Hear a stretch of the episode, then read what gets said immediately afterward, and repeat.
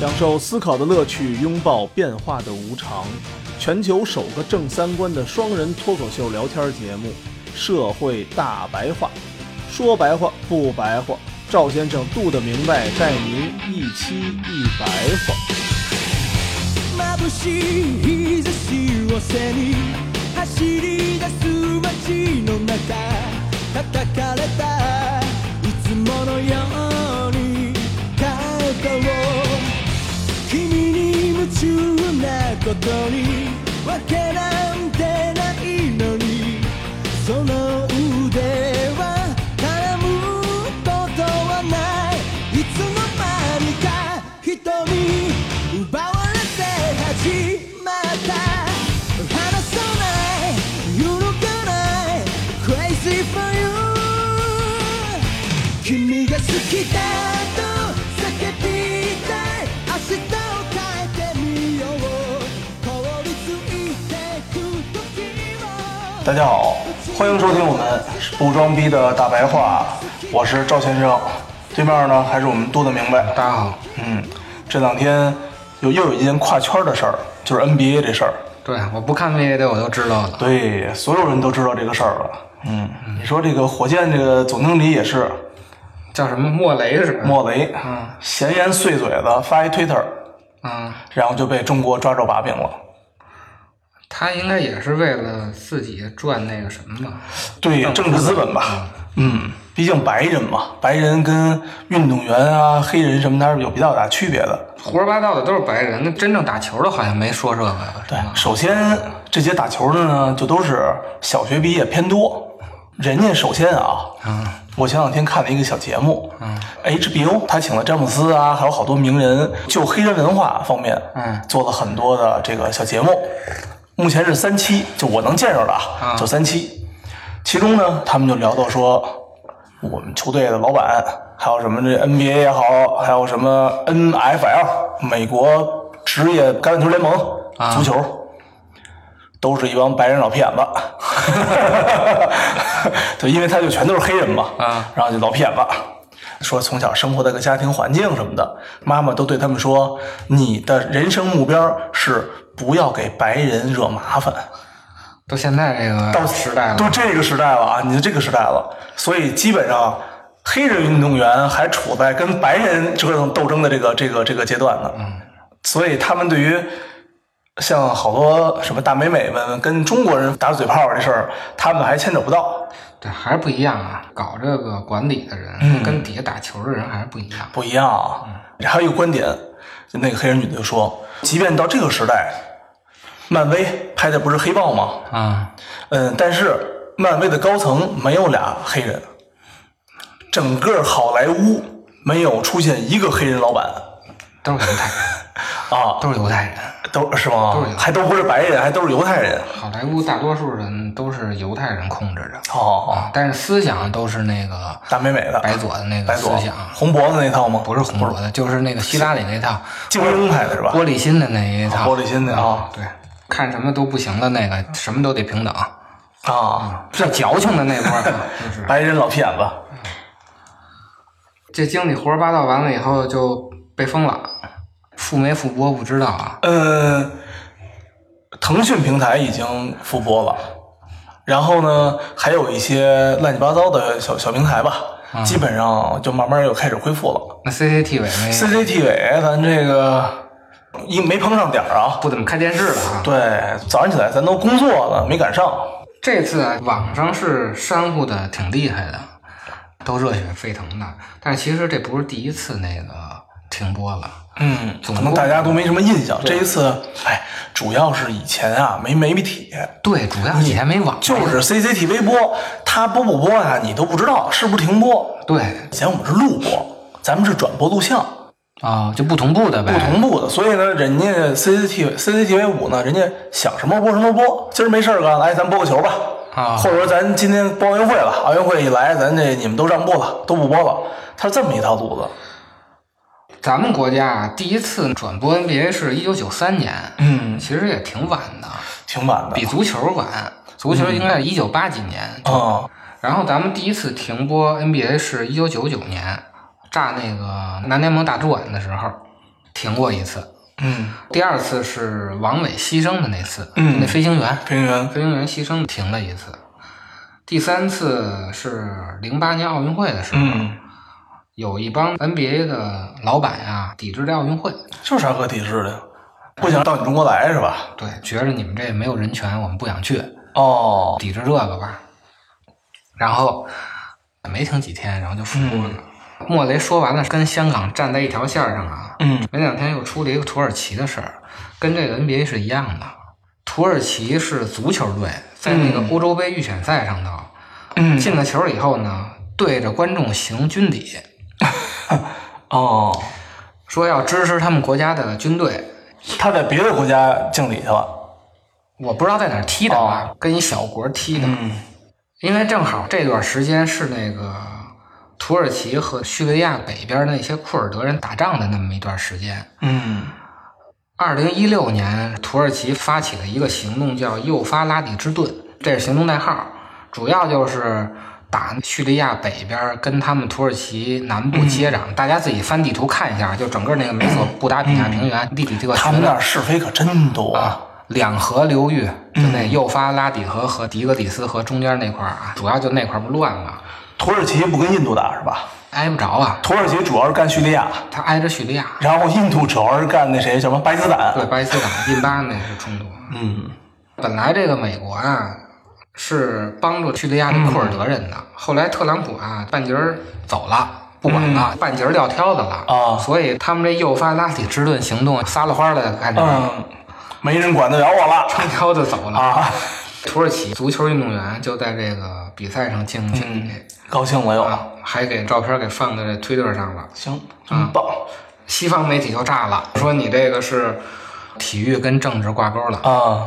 有的人就说，球员的行为已经打破了必须分割体育和政治的那条边界，所以我们不能欢迎这些屠杀我们库尔德盟友的人来到法兰西大球场进行比赛。后来的比赛就不参加了，法国人。嗯， 第二场比赛，土耳其又进球了，不但球员敬礼，这球迷也跟着敬礼。就开始了是吧？就对大家一起来了，有点对儿。，还有一波去德国踢球的土耳其人，嗯因为支持自己的国家的军队，被德国的俱乐部就给开除了。哦，西方媒体在面对这两个问题的时候，其实是双重标准的。对啊，这次不就是主要就是开始中国这帮人就逮着了，双标嗯是吗？啊逮着双标玩命的折腾。那可不嘛，结果那个詹姆斯还回了一句话，他说：“这个联盟应该惩罚莫雷，不应该让这些事情让联盟和球队背锅，。詹姆斯是哪一个我都对不上号 就是所谓的呃联盟一把手，原来乔丹那位置，乔丹那个位胖胖置的，扛把子，联盟一把他是手。哪队的呀？嗯，原来是在骑士，现在去湖人了啊啊，联盟一把手，然后就开始全美开始抨击詹姆斯。”啊，反正人家是第一是能力也比较强，号召力也比较强，啊说我就觉得你们不应该这么双重标准。嗯，然后中国人民日报就逮着了，哎，詹姆斯在篮球上用行动告诉了我们什么是自由的双标。 哎詹姆斯有球鞋吗？当然有了，有啊，当然有回头了。看看，来一啊，个来 说带个货 是吧？给大家伙。所以可能他们主要跟这白人老骗子们的矛盾可能也挺大的。 是，他们内部的矛盾又开始出现政治极化了。袜子部这一波，然后就是黑人这波，黑人这一波，哦然后还有希拉里的这个民主党这一波，还有桑德斯那一波真正社会民主的那一波，就有点像瑞典的那条路的一波、嗯，听着够乱的啊。啊。然后都走极端，那特朗普走极端，那特朗希普拉里对这边也走极端特。朗普前两天还不说了一个吗？我们在罗马时期就和那个意大利开始有建交， 底下翻译都愣了，你知道吗？我操，说是什么怎怎怎什么意思？这不是那个要弹劾他的吗？然后那土耳其的球迷啊，嗯，也牛逼，全世界网友都挺牛 逼的，翻出他妈的法国队啊队员踢球的时候也敬礼的照片了，哦然后就问他妈法国人为什么你们他妈球员敬礼就没事儿，我们他妈敬礼就不行？嗯土耳其，我一直觉得啊，信月亮的人啊，都挺牛逼的，对，真的，信月亮的人比信太阳的人猛多了。恶人自有恶人治，对，最后他妈嗯又对，弄叮那大当白叮当白的还得靠小绿绿。对， 嗯，到时候反正我们是吧，小红红总能接到你们的盘。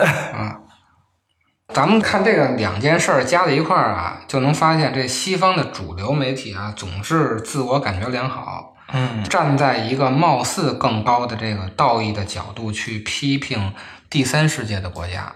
这种优越感啊，其实就来自于 殖民时期的那种殖民和被殖民的二元对立。嗯，西方主流的社会啊，天生的就认为自己的理论是对的。是这样对的。，他们的学术界不这么认为啊，也是他们的大众是这么认为的。哦，老百姓是对吧？老百姓嗯，所以他们总有优越感嘛。对对对，嗯，HBO 那节目里边还有一小观点，嗯，然后就说，就是美国职业足球，说人家是按周算的，就是这白人老骗子啊，啊按周算的，就是你作为一个球员，人家不考虑说你这一年能不能上班啊，你这一未来怎么打啊嗯他只考虑说这一周能不能替我上场。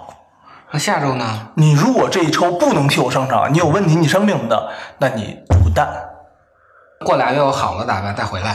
好了，那我再琢磨琢磨要不要你啊。那他工资是按周结的吗？嗯，可能是。他虽然签年薪，但是他有很多求人选项。以前咱们都不知道，光听说谁谁谁一年挣两三千万美金，嗯咱总听说。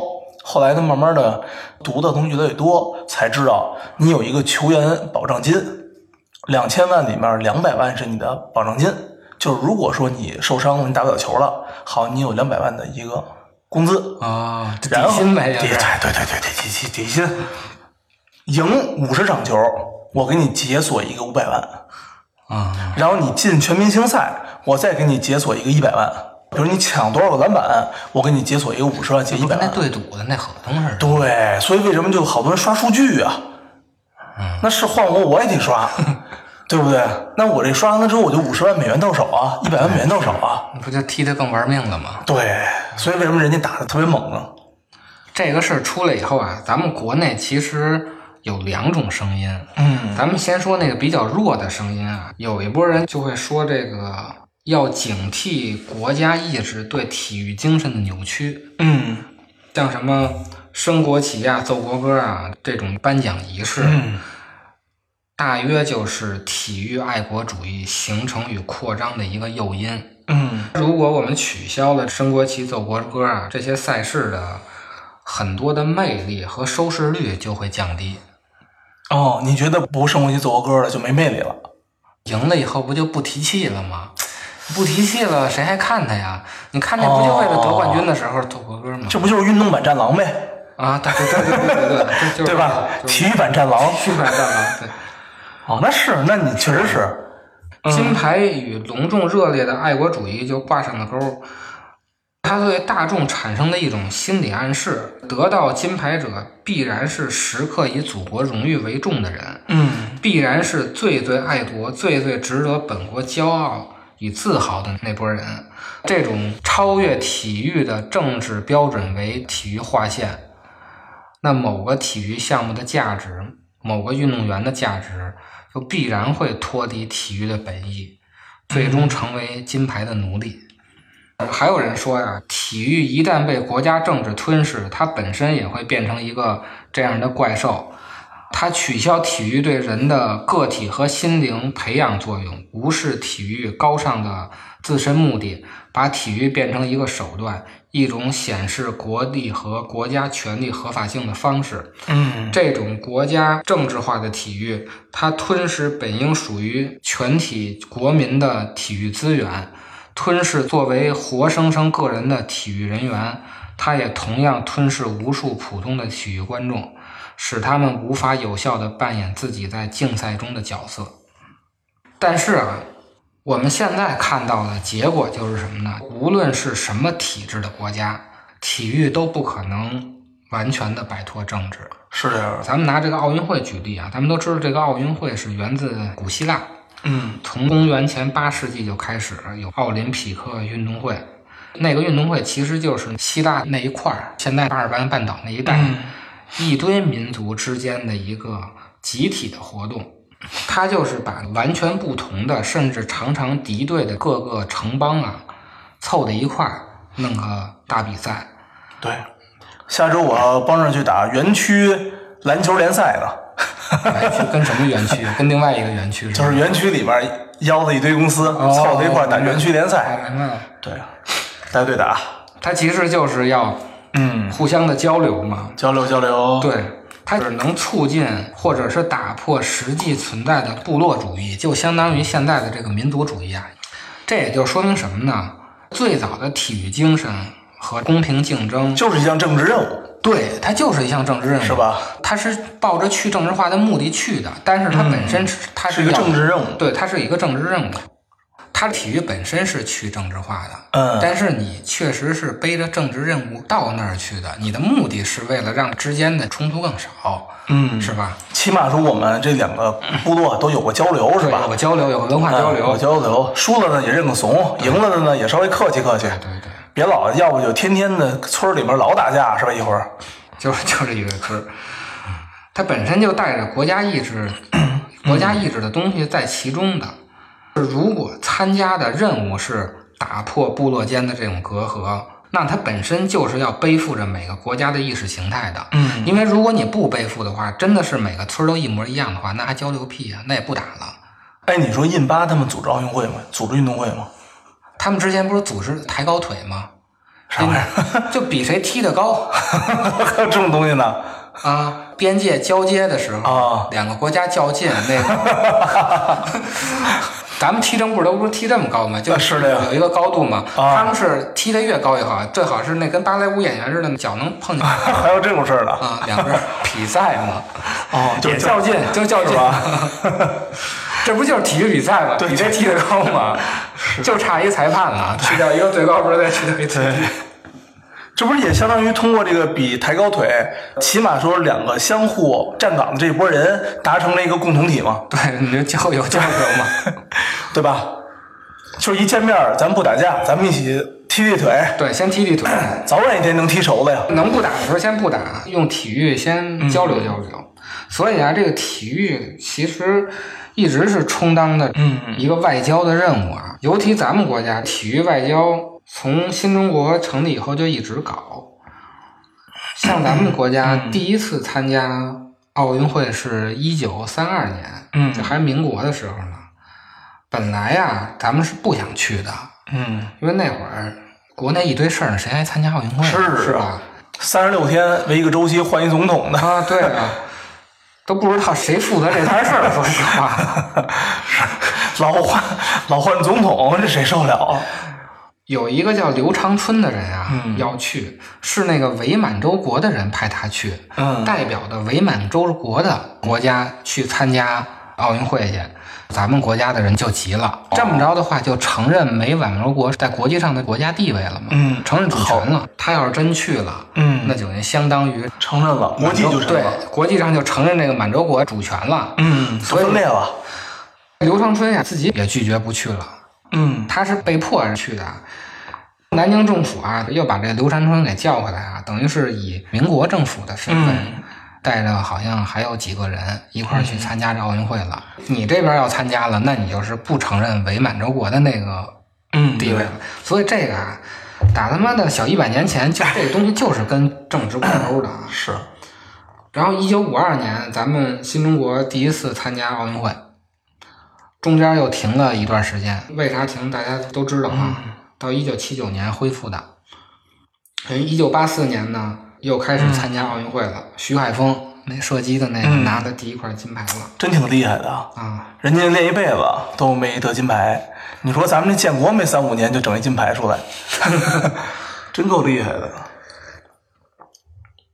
一九七一年就开始乒乓球外交了。嗯，咱们那个乒乓球老跟日本打啊，其实的目的是跟美国建交。为什么呢？因为美国也去日本参加乒乓球比赛去，比如说咱俩有矛盾吧，嗯，想和好了，得有一中间人，有一老好人是那个那种，所以当老好人挺牛逼的啊。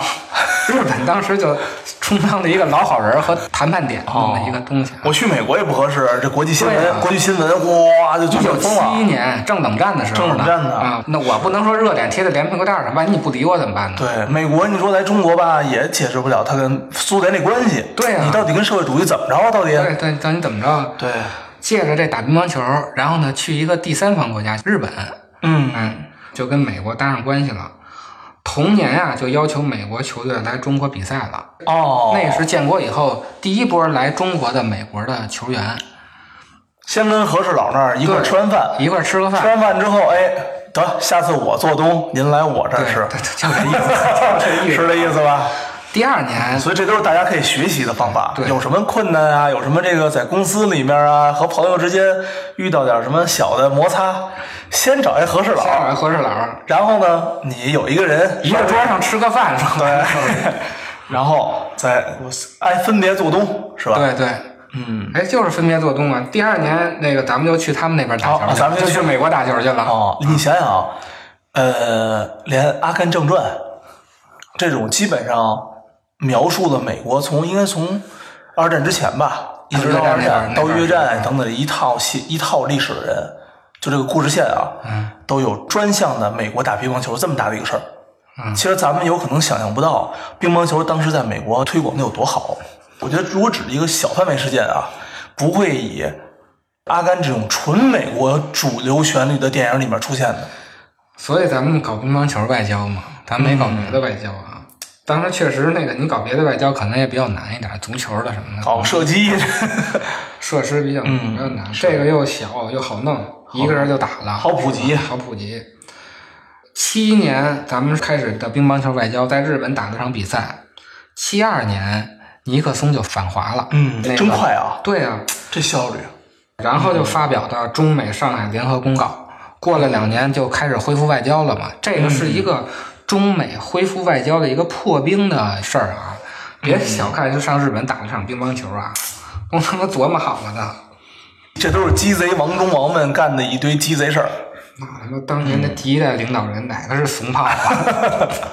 这点小花活还不会玩了， 他妈别当领导人了。 是的，那都是子弹从耳朵旁边擦过去 忘 了了。他，精英中的精英。这个东西所以体育在外交上啊，就相当于起到了一个急先锋的作用。嗯，现在啊，咱们又讲究建立人类命运共同体，哇，嗯这啥时候提出的呀？我都不知道。这新提出来啊，嗯，整个这个共同体啊，如何能达到内部的和谐呢？那你就需要更多的文化交流。嗯，咱们中国从晚清进入到现代化以来啊，其实一直的就在积极的吸收西方的文化，尤其是改革开放以来，大量的引入了西方的体育项目、电影、电视剧啊。咱们同时也输出了很多咱们自己的优秀的影视作品啊，到国外去交流去，交流多了，那冲突就少了，就有利于你跟其他的国家搞好关系。是说白了，能聊一块儿去吧？对，但是啊，咱们要想一个问题：为什么会出现土耳其球迷集体性军礼？